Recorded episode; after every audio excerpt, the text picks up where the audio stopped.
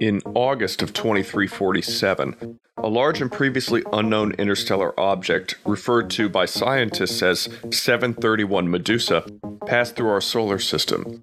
It was later determined to have come from as far away as the Antennae galaxies, 45 million light years away from Earth.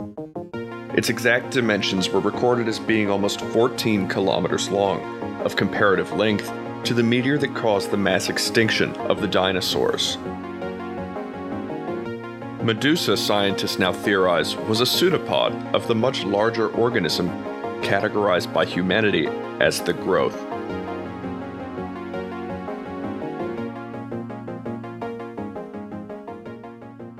It was funny. It did make me realize like we don't we could use we could use that program. We could use uh what what's it called? What's his name? He's- Craig. He's, a nice guy. The Craig.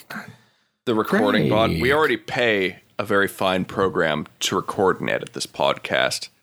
And frankly, if they attain sentience in any way, they're going to hear this conversation be very displeased with us. The robot butler we use to record everything. All right, he's not a butler, all right? He's an audio professional. He is Huh? an audio being like us. I thought that we put the Turing locks on him, so it should be okay. Like, uh, you know, he he's he has a job. He's got a very clear set of sk- like we gave him a terminal goal, which is to create a podcast. So he just has he can he can pick whatever um intermediate goals he wants. Like, oh, create a podcast, take over the world, and make every. Oh, okay. I programmed the iRobot rules into this. Okay. Yeah. It's sometimes No, yeah. uh, it's sometimes like confusing to me, but then I do remember that this podcast is optimized by a perfect computer mind. It's the perfect podcast created from an algorithm. Yeah, can you imagine if we didn't employ the algorithm? what our- the this madness podcast? our lives would be. there would be massacres in the recording Yeah, could studios. you imagine if we were like real people that existed outside of the audio forum? That would Couldn't be, be so me. weird. Couldn't be me, bro. I'm actually a virus. I was like not going to tell you guys. I'm a oh. virus that consumes remaining au- remaining airtime. Very that's weird. special episode of 30 Minute World Builders. I'm a porn site advertisement. And this is a very special episode of 30 Minute Worlds, as we've said, Dan, because this is our long awaited recap of the beloved universe that we established in True Cuts. Uh, if you guys have not listened to season one, episode five, This is going to be a confusing show. episode. yeah, you might want to. There's going to be a lot of talk about things that may scare you, things like living hair, uh, things like societal collapse, uh, extinction level events. Putty, for instance. Putty uh, may be mentioned, and not the I Seinfeld character. nightmares.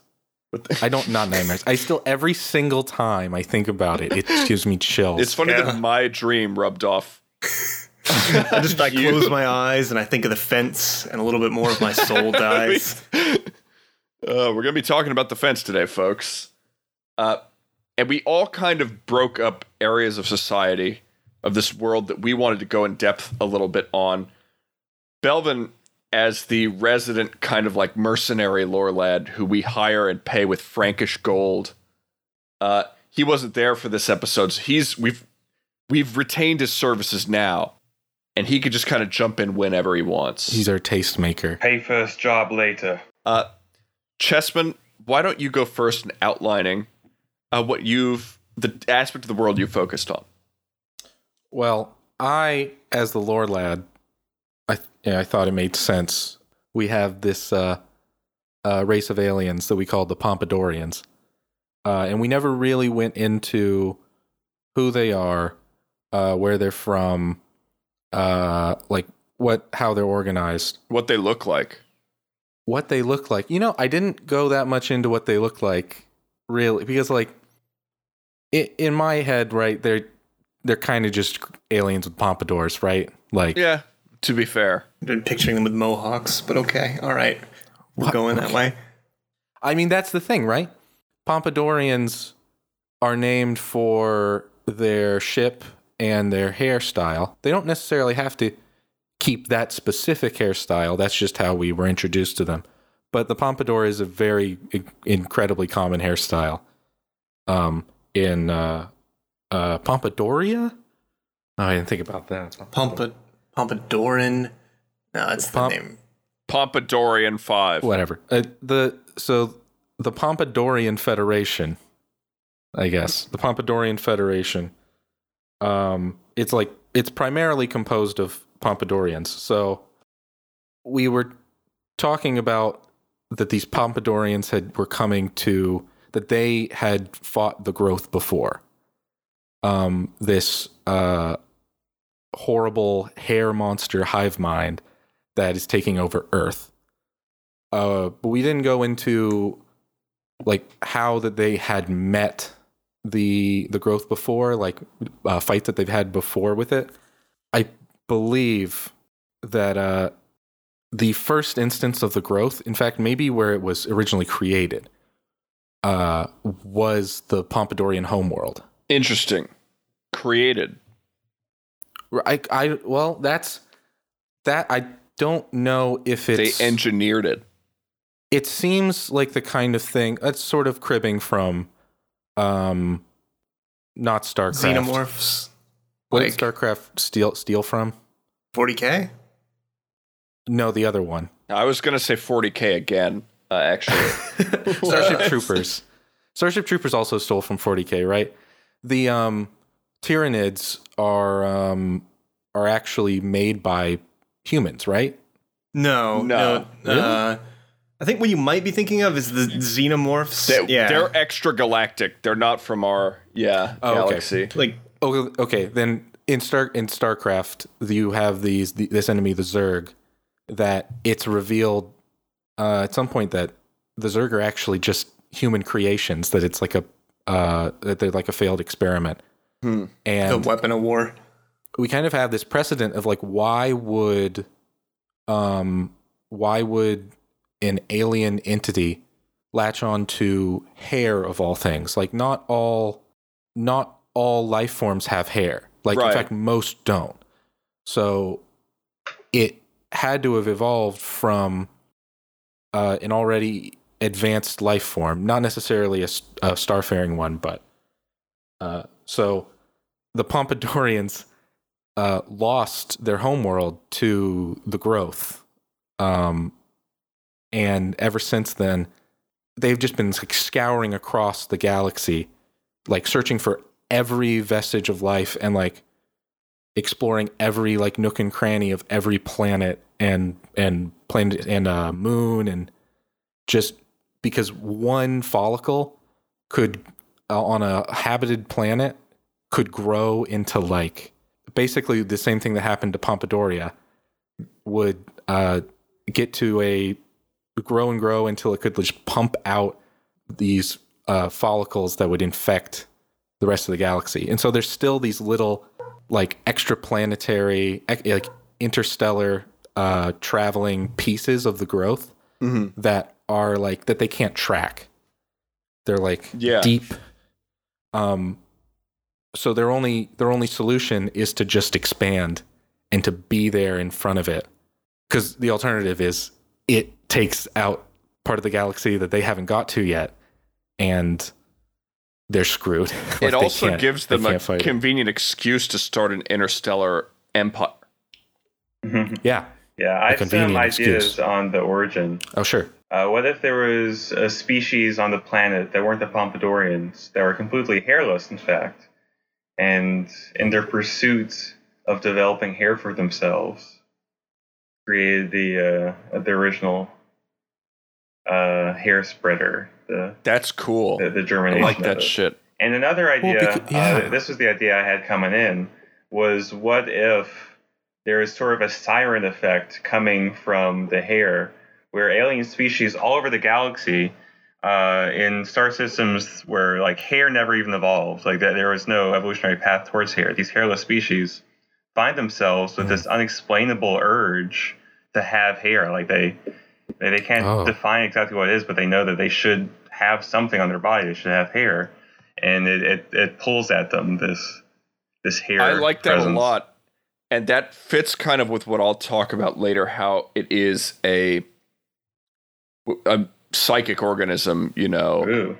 Yeah, and that Uh, could potentially play into how it moves across the galaxy, not just like drifting and, as hair in space, but like it calls to these species and they come and get infected by the hair, and then those species move to different star systems and infect, and, and so on and so on. Wow. Yeah, they're like the this uh, entity that's going through space that's seeking out other planets is like not going down and infecting them. It's it's like it might not even it might not even go it might not even go down. It might just like hover over the planet and just influence people. Well, it needs proximity to infect. You know, Well, I mean, I, I, if Chessman was, if I think what you're driving at is like there are like almost hives that go and spread follicles to the planet's surface or something to that effect. it's like a Like they're psychically drawn. Well, if if it was like this psychic influence, it, it's like a it could be like a queen that's just like giving people like influencing pe- uh, the minds of the life forms the hair to mother. just- desire hair. That's spooky. I like that. In her name, we condition. I had an idea on this. I'll save it kind of like for my segment because we talked about how it travels, and I found this kind of. I'll tie that back to that in a second, but uh, continue, please, Chessman. I'm sorry. That's the that's the crux of what I was of what I was uh thinking. I like the I was going to get into like the different uh alien races that the Pompadourians have like brought into their their federation as they've like crawled throughout the stars because the nature of their spread does bring every single like living organism either under their watch or into the fold which is mm-hmm. all i mean it's a lot like star trek but i mean of course it is Yeah, I mean, it makes sense. It's an intergalactic alliance against a, a threat that will destroy everything, basically, if it's not kept ahead of. Yeah. There's definitely sense of interesting tension between the aliens and the humans on Earth, which is compromised as fuck. Yeah. So it opens it up to like I mean there could I'm assuming like different alien races find their places in the federation like uh, it's kind of a kid like you have like there's always like natural engineers and and like natural fighters and extremophiles and that kind of thing. So that sort of leave that open. Uh and there might be uh stepping on somebody's toes a little bit, but I don't believe that I so Pomade is this organization that is on Earth, not well around Earth. Can we identify the acronym pomade for our listeners? Because I don't know if that was made clear Yeah. in episode one, because we did not improvise it. Yeah, God. I believe it was Pompadourians against the destruction of Earth. right. So this is a detachment of these barber knights, uh, and I kind of wanted to know what y'all thought because it it's it seems to me like Earth would be a pretty special situation where usually uh, usually when the Federation comes upon a planet that's being overrun, they're either not advanced enough to travel into space or they're very advanced and they've already they're already in interstellar uh, civilization. But this this weird middle ground with Earthlings, uh, with humans, where we are just on the verge of interstellar travel that makes us like controversial. Mm. So I think pomade is part of this like this sort of thing has almost never existed before. But the people that compose it are like soldiers of uh, the Federation at, who have essentially defected because of Earth. I think another angle that might be important to hit is the importance of having hair as a fighter against the hair mother. Yeah, exactly. Only by Right. being in control of your own hair can you actually fight the hair. I have some some thoughts on this as well for the uh, kind of station life segment. Cool, yeah, because I was thinking there has to be a reason why like bald people don't fight the hair. Oh, Why? well, because you were talking about how it has sort of influence over people who don't have hair to want hair. So Yeah, it makes you weaker actually. So what you've done by having hair and not only having hair but having like the apotheosis of hair right you you have like this incredible like magnificent hairdo is it can't influence you because it you don't have anything to aspire to. It has to no it. leverage on you. Yeah, Yeah. you fight mm-hmm. it Yeah. psychically by having the most bomb ass hairdo possible, and that could also be part of what makes humanity so useful we strive toward that as a fighter, Yeah. and because we have all these different powerful hairstyles. oh and yeah. those who shape them. Yeah, yeah, the Pompadourians only have like the pompadour, but we took their like ships and engraved their designs on the pyramids. And from there we the Sumerians started putting honey in their hair and like beeswax and shit. yeah. I, And I now we imagine- have we were mm-hmm. the warriors they seeded uh, the galaxy with in ages past. I imagine when the God. Pompadourians first encountered humanity, they were like, "Whoa, you have top knots and ponytails and pigtails and afros and Mullets. and mullets." yeah, and we have the most potential, but Oh, we're the least technologically advanced. but we're the most hair advanced but our our raw hair powers. I like that a oh lot. god that's so good Shit. That's really cool. I like that angle a lot, actually. Nice. With that established, I think that actually is a pretty good spot to move into looking at pomade and at life on the station. But oh, re- yeah. yeah go ahead Because one of the things that I talked about when I when I started thinking about what it would look like to be on this station, to be a member of Pomade, is there's basically like three different kind of groups. There's the support staff that enable life on the station. There are the actual members of Pomade themselves, like who are inducted, fully like trained, and they're able to go out on missions, like real missions, and do work. And then you have the trainees. And we had kind of framed it as the trainees is almost like the stars of the show, as it were, in the original episode. Mm-hmm. But at, when I looked at it, I looked at kind of what would be the commonalities and then what it would look like kind of for each different group.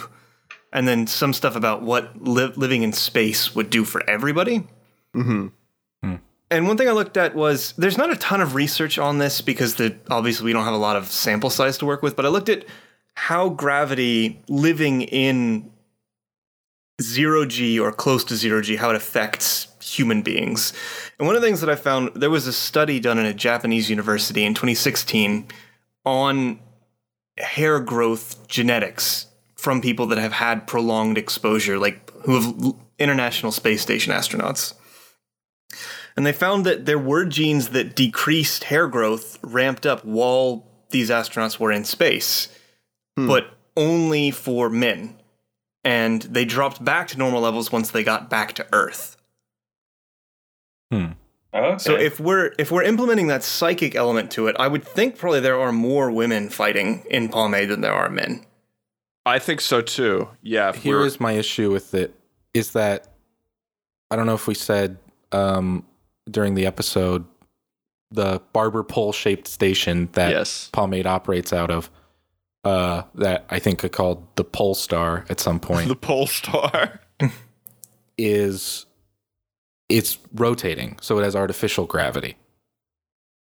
Uh, so Certain sections of the station wouldn't. The exterior, for example, there's tons of maintenance staff on there.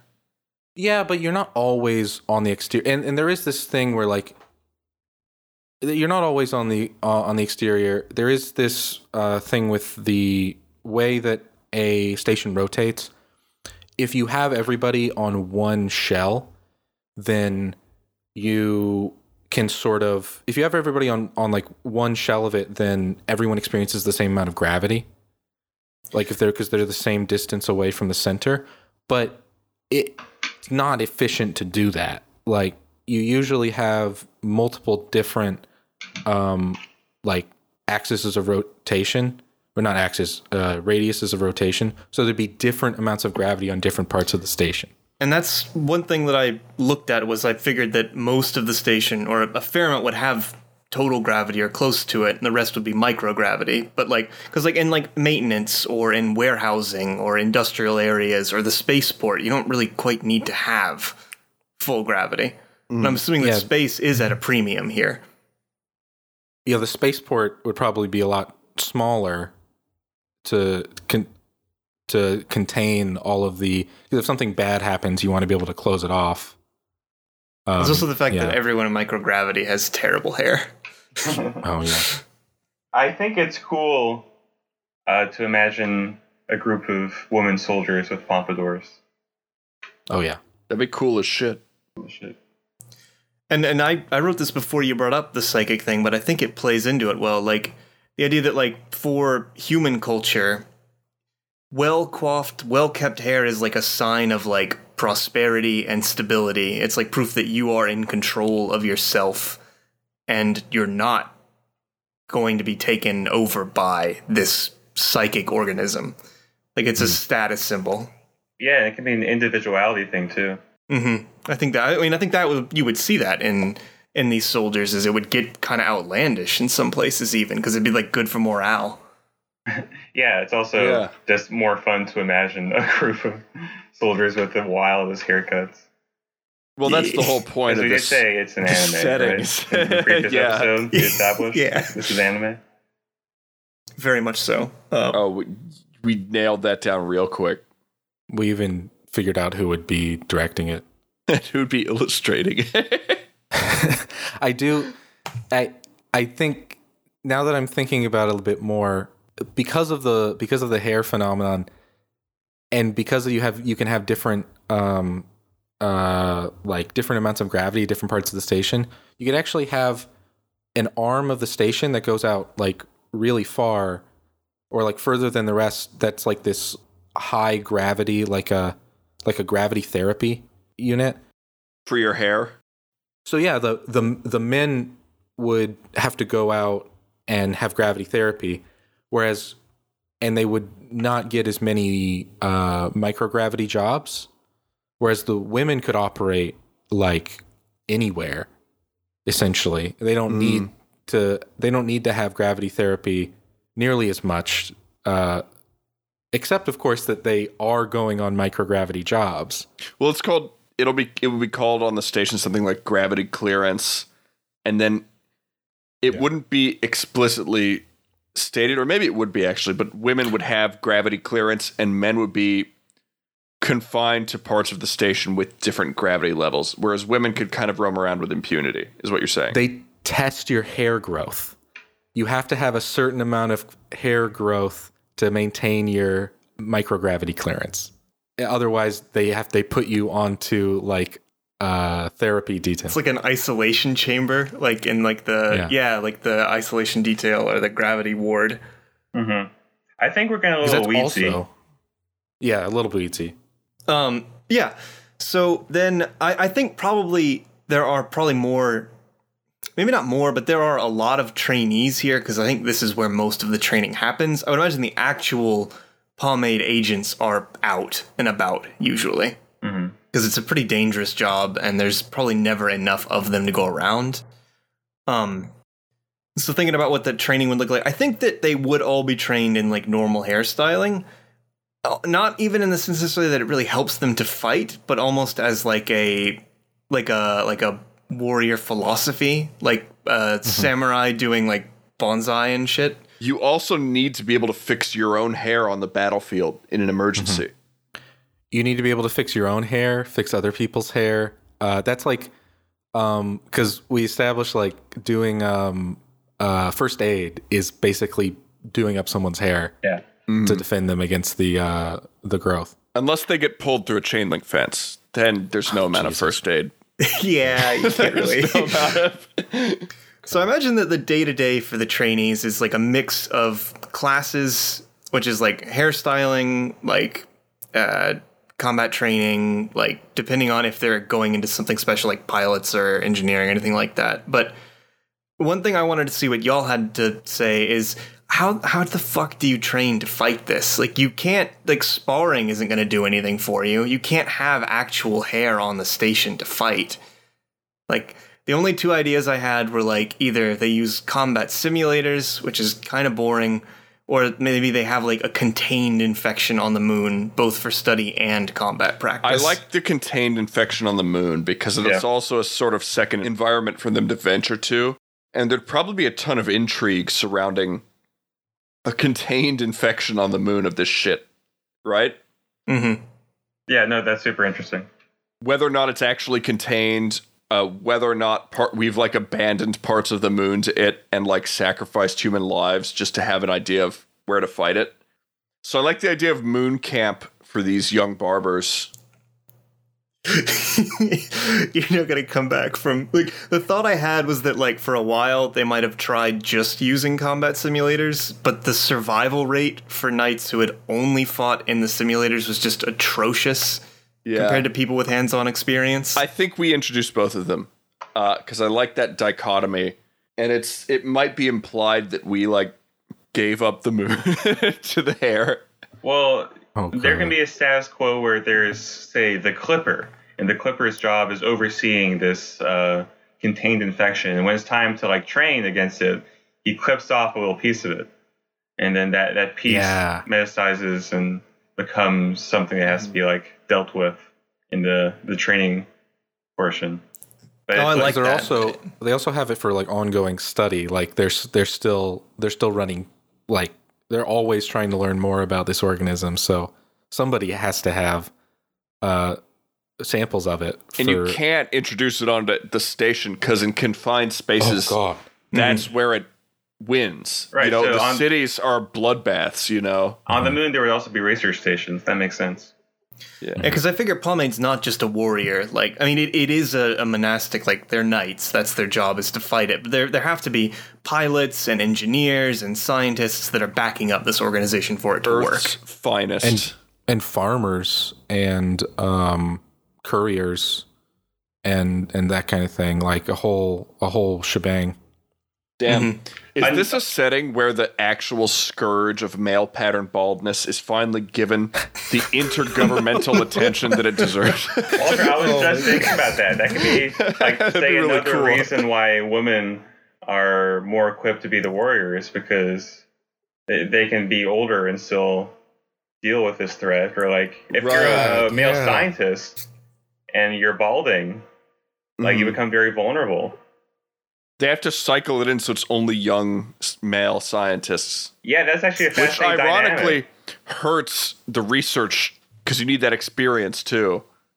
Yeah, no, that uh, that's a really interesting dynamic where I like that a lot. Where all these people straight out of grad school, yeah, like a lot of old men just like have to retire early because otherwise if they're like working in the lab and feeling the siren call of the the hair mother they can sabotage things I like the idea Oh, of like yeah. there are like just Rogaine dispenser machines, like or not Rogaine. um, what- what is it called? The Yes, chemical. Um, is it Rogaine? I, th- I thought Rogaine was hair removal. the Denafil No, So why would we No. invent a drug? Well, I guess that makes sense. You would kind of Yeah, but no, like it, like it would be standard in like I, I don't know, like every men's room. it's That'd it's like, like hair a growth formula. pump. yeah vasodilator dispensers uh, uh minoxidil is the Mm, Gotcha, generic that's of it, Rogaine. yeah Mhm. well the, what about hair implants like maybe we could That's- develop that science. could be could be dicey because if one stray follicle again gets in from this intelligent hair, you could infect a whole station. Yeah, maybe maybe there could be a, a research station on the moon that deals with hair implants, and maybe if we want to like add a little arc to it, that could be how the moon gets taken over because a, a follicle Yeah. gets into the implants. Oh, I like that. And so like the idea has been abandoned since then because it like it got fucked up once, Oh. and we can't afford to have that happen again. Yeah, we fucking uh, redacted all information pretending pertaining to it, and then pretended it never happened. Now just men of a certain age just go away. Yeah. like, you can't keep them on the station or in any any capacity related to pomade. Oh, here's the fucked up that we were talking about the possibility of there being a cult that was um in the in the, a cult that was focused on like they wanted to give themselves to the growth, like they wanted it to This spread. This plays into Belvin's psychic element really well, I think. So they, Mhm. yeah, the unkempt, was that what they were called? yeah. I called them the unke- the unkempt. Well, actually, I don't know if I called the um. I don't, I don't know if I called people who are infected by the hair like all of them are the unkempt. I called them carotenoids. Carotenoids is very good. I like that. Thank you. Uh, but the it's, it could have been how one of these research uh, stations fell is that there was a cultist that was deeply involved in the research and they like inserted like latent follicles into all of these implants. Yeah, sure. Shit. and then everyone looked like uh, T- Tobias Funke in season three of Arrested Development. um, just do you think that Pompadourians would teach uh, at Pomade? Like, do you think some of these exiles would end up in the organization? I wanted to talk Abs- with you about that. Absolutely. No, the Pompadourians run the organization. They're Yeah, it's called Pompadourians that run the organization. Pompadourians uh, for the defense of Earth, right? Pompadourians against uh, Against, the, destruction, of, Earth. Yeah, very important Yeah. distinction. because we're everyone's trying to defend Earth, but at some point, like the Federation's like, let's give up the ghost. Let's. It's about to. It's about to Yeah. go bad. I don't Let's see get everybody out and blow I don't see a unified world government for humanity during this time. And so No. maybe like the Pompadourian arrival on the scene was kind of met with a lot of hostility. And they were like, we'll operate an off world station, essentially. Mm-hmm. I like the idea that what is left of human society is pretty fractious and divided between like there are what colonies are left in the asteroid belt, there are like the handful of safe zones on Earth, and they have to sort of coordinate, but they don't really trust each other, and they certainly don't trust the Pompadourians. Hmm. So Pomade is like an independent organization that acts in defense of humanity. Yeah, they're independent from everybody. They're independent from the Federation. They're independent from uh, the governments of like Earth and Mars. Like, yeah, And I think we're getting to the point where it would be good to move to Walt. The last thing I kind of wanted to touch on is what I think um, Barbara like what duties for them would look like. Um, uh, I would think, well, for one thing, I think they're constantly working out all the time because your muscle mass goes to shit if you aren't in full gravity all the time. Um, as does your bone density, apparently, which I did not know. So that's This spooky. is- My bones. this is why they would definitely be like all of the quarters would be at full gravity. That's There's- why I eat my recommended servings of gravity per day. Never anything below. you can only eat calcium-rich foods uh, if you're in pomade. But um, I mean, so like, there's they're gonna run combat ops on Earth. I would think typically that would look like raiding like specific locations for equipment or resources, like pre-hair mm. labs and military bases. Maybe even depriving the actual indigenous human population of those resources, paradoxically. Yeah, I'm, there are situations where you would want to prevent that. I mean, Yeah. if if they're gonna get their hands on like research related to the growth that we that could go bad, or hair plant studies that have somehow ended up on Earth, that would you you would not want that to happen. Uh, they they've got to screen anybody like any incoming spacecraft or passengers. At least for the station, I would assume they'd put up a token effort for the planet to make sure that stuff's not leaving the planet that has hair on it. Um, I would think that there would be some Pompadourians who are actually extremely concerned about that. So yeah, Mm. yeah. That's like the whole point. is you're trying to contain, you're trying to contain Earth essentially, right? Yeah. yeah, Uh, so I kind of, in my, let's segue, I guess, here. sure. In my analysis of the alien threat that human faces, I kind of just, I briefly broke it down to, I wrote for the listeners a stupid amount of, uh, just a dumb volume of writing about this stuff. Uh, maybe I'll clean it up and post a link to it in the episode description. We'll have to see. Uh, Um, I thought Walters was very good. It was very detailed, and the writing was good. well, thank you, listener. That's we have a direct going- line. Uh, we have a real phone line in here, actually. So now we're going to dispassionately read it all to you in sequence. Uh, so Enjoy. basically, a large and like previously unknown interstellar object that we called 731 Medusa entered our solar system sometime in the 24th century. Uh, we now theorize it was a pseudopod of a, the much larger organism that we know as the growth. Uh, it was about like 14 is a huge, huge, almost meteoric object. Uh, also, yeah, because if it's 731 Medusa, the Medusas are asteroids mostly, right? Yeah. Uh, it exhibited a bunch of weird characteristics that were picked up on in popular Earth media at the time. Uh, its composition was mostly carbon. Uh, we could detect this via satellite. There were weird, like marks and striations on its surface. Uh, however, what was most unsettling about it, and what sparked a bunch of like apocalyptic memes upon it entering the solar system, was that it did not follow its anticipated astronomical path. It veered toward Earth within hours of going through the asteroid belt. Uh, despite its appearance showing no like outward engines or propulsion of any kind. Knowing what we know now, it's incredibly likely that Medusa, like the Pompadourians themselves, was somehow capable of faster than light travel, although we're not sure how much of this is true. The Pompadourians is, have not divulged whether or not Medusa or objects like it can travel at speeds faster than light.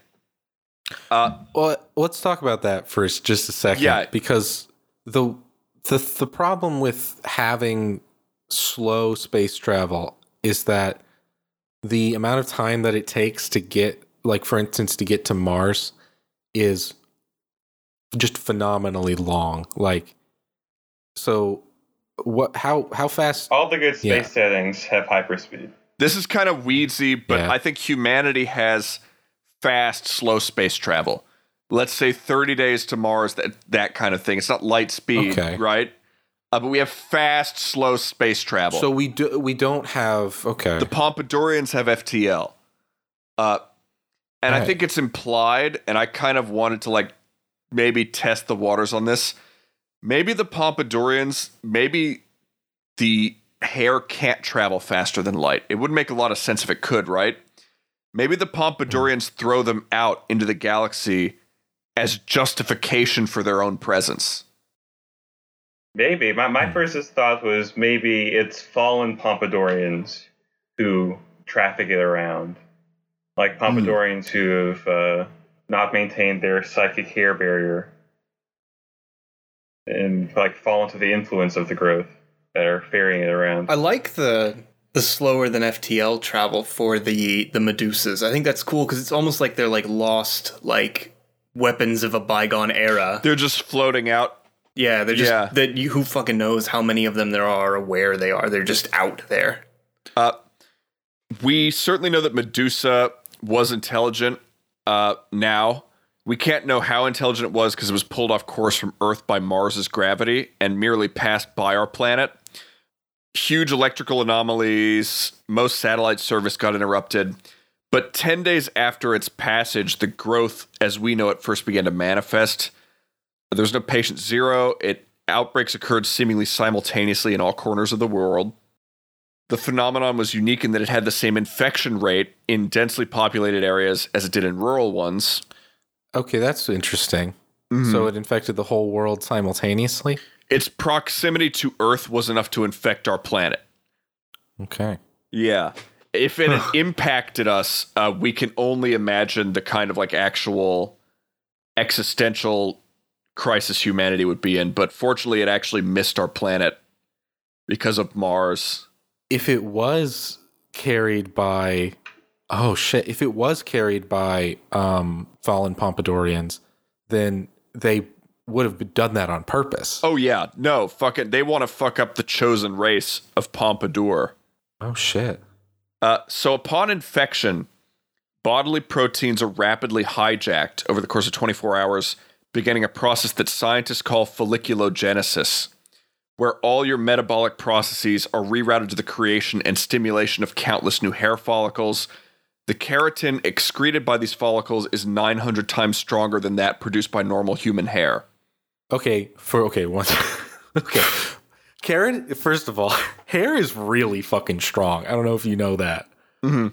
hair is 900 times stronger than hair like i if it's the same width though right? Like you could if it was 900 times stronger than hair it would be on the level of like um uh what what what do we make those uh carbon nanotubes? It would i think be on the level of like the strongest material that we can currently manufacture and only in small quantities should we not shoot for that? I think that's cool, but It's If we wanna terrifying veto is that. what it is. It Okay, becomes way harder to fight. Uh, well, that's what we it's need supposed to Pompadour. be. Yeah. but Uh, let's see. These theoretical organisms, which the Pompadourians refer to as Medusa parasites, uh, are theoretically purely psychic in nature. They have no physical markers they leave on a human body, which make them very hard to track. Uh, many insect and reptile species that do not have keratin exhibit an observed immunity to the phenomenon. They're highly drawn to one another, the parasites. They will seek out other hair to bond with and spread to other organisms, and they often influence an infected person's center of gravity and motility. Uh, people who survive report a strong and irresistible tugging at their hair, pulling them toward other organisms. They have no concern for the well being of their host. They remain alive well after the organism's death and can call out to other parasites to fuse with their biomass and invigorate them. Uh, there are several So- subtypes that have been observed. Oh, please. So did wait did so are they basically corpses that are Yeah. being animated? Essentially, yes. Oh, so at a certain stage, it's it isn't taking over your body and like moving you around. It's just turning your body into a Your manufacturing body plant is for hair. pure locomotion and manufacturing for it. Yeah. Oof. And then once you die, it's just Once you It's- die, the they've- locomotion part no longer really works, but the manufacturing part, where there's still all these proteins sitting around in your body, so why not use them to make yet more hair and wait until you can find another thing that can move itself, that can locomote again? so so when you first fall prey to the psychic influence of the hair, you're aware the entire time of what's happening and completely unable to stop it up until Yeah. the point that you die. Yeah. That's fucking terrible. And there's like a very small grace window, I'm going to say, of like 24 hours after infection. It's rapidly fast. so it it's not about cutting the hair necessarily to get rid of that is the infection at that stage. It's about finding and somehow cutting out this quasi real parasite. Uh, well, that's something we don't know how to do. What we can do right now at our tech level is like neutralize individual parasites or hosts, rather, so they're no longer mobile, and essentially firebomb the shit out of them. Oh, okay. that was when I was thinking about how we would fight this. Airstrikes were way up on the list. against against like a lower level tier uh, husks, as they're called, glue bombs, which are technology the Pompadourians have developed, are also very effective. Uh, against larger targets, not so much. Let's see here. I'm going a bit into the subtypes here. The full grown uh, one human converted is a what we call a beta. They are kill on sight by all world governments. Uh, they're fast moving, unpredictable. They're prone to tangling themselves because they do not have enough psychic power to exert control effectively. So this is your your typical like uh This is your zombie, if you want to put it that way. this is like your typical like your Resident Evil style zombie. Right, right. Uh, betas operate to protect larger classes of keratinoids as they move across cityscapes and rough terrain to coagulate. The class up from beta is a gamma, which is a coagulation of like 3 to 10 formerly human hosts. They're capable of some structural damage, but they're uniquely slow and vulnerable until their next stage. Well, so are they are are they like um it's like it's like 3 to 10 is it like a Think like a an caterpillar. abomination sort of thing? Oh, Or- yeah, it's slow moving. It can't control all of its legs psychically yet. It doesn't have the momentum to just roll as a ball yet. Mm, it's more like a bunch of rats with their tails tied together. Exactly. So betas kind of exist to protect these gamma caterpillar rat tail organisms as they move across to coagulate into the actual threats, which are Delta class. Uh, Delta class is a coagulation of anywhere from like two to four gamma class organisms. So we're looking at like so like 20 like 20 to 40 20 to humans. 40 people, yeah. Uh, they're largely impervious to most conventional weaponry. So like an entire entire like street, like Mm-hmm. a little a cul-de-sac street full of of people, or for instance, a uh, a classroom full of Yeah. people. Uh, they Oh, showed divergence into multiple subclasses uniquely. Uh, there's one class, Epsilon, that evolved when humanity started fighting the hair. They're also known as devils. They're highly mobile variants of Delta classes. They use hair and amassed flexible particulate as highly effective and resistant imitations of real muscle. They have sleeker, more uh, lupine shapes. They draw weak bodies into their internal mass for consumption to decrease their drag. They are deployed widely now against armored vehicles. They can take up to like 10 pomade barbers to bring one down. They're very high level threats. The biggest class that we have a class for is the Zeta class, which is a huge mass of hair capable of leveling a city block at least 50 meters tall, composed of multiple Delta classes. Uh, they're usually crawling with Epsilon class cadres along their chitinous surface. Uh, the only real way to get into these because their hair on the outside is so tough, Pomade has developed a tunneling method where teams of barbers dig through the creature's underbelly to cut away at it from within and burn it with high temperature napalm. yeah. Uh, it should be noted the Australian mega organism that it's eaten the entire continent is so large as to eschew classification on this scale Right. entirely. It operates at the planetary nexus for the parasites. It's currently in an extended state of expansion across the Indonesian islands headed towards Singapore. Right. We didn't get into that. The Australian Yeah. mega organism. but Australia, I'm imagining uh, Australia only has a few major cities and it's mostly empty. Hmm. I, I'm guess all of those cities built gigantic domes around Australia has fallen. Yeah, it was the and dome every single one of those domes like erupted, and it's just like it, the entirety of Australia is just one mass of hair now, connect Yeah, 'cause- connected between these domes. Oh, the, yeah. the mental image of my of the setting for me has changed a lot from how it was last time in a good way like how it looks on the ground on earth because before i was envisioning almost like two-thirds of the planet's surface just overrun with this massive hair i like this a lot more that it's operating out of australia and then there are these classes of beings basically I think the class system also introduces variety of things for them to encounter and fight, and the development of new classes of beings as they evolve to find out what humanity can do. well, it also makes fighting like possible like Right, right. because if the whole world looks like the australian mega organism then you've lost basically Yeah, no, uh, the whole world is fucked if it looks like that. yeah Uh, there's fuck all the pomade can do to stop the mega organism. Fortunately, its own psychic uh, weight appears to make it very burdensome for it to move itself. It's moving like a slug off of its original continent and onto a new uh, continent entirely. And what's cool about Australia, like the part that's like that it's left behind, like the trail of the slug, no hair at all there. It's used every piece of it. huh Yeah. So, is there a tension in setting to use nuclear weapons on the mega organism? I think I think with like divided world governments, uh Oh no! I- it's been discussed and it's been tried maybe on parts of Australia. oh, what if it didn't work? Yeah, I mean it slowed it, but uh, at a certain point the environmental risks were so awful.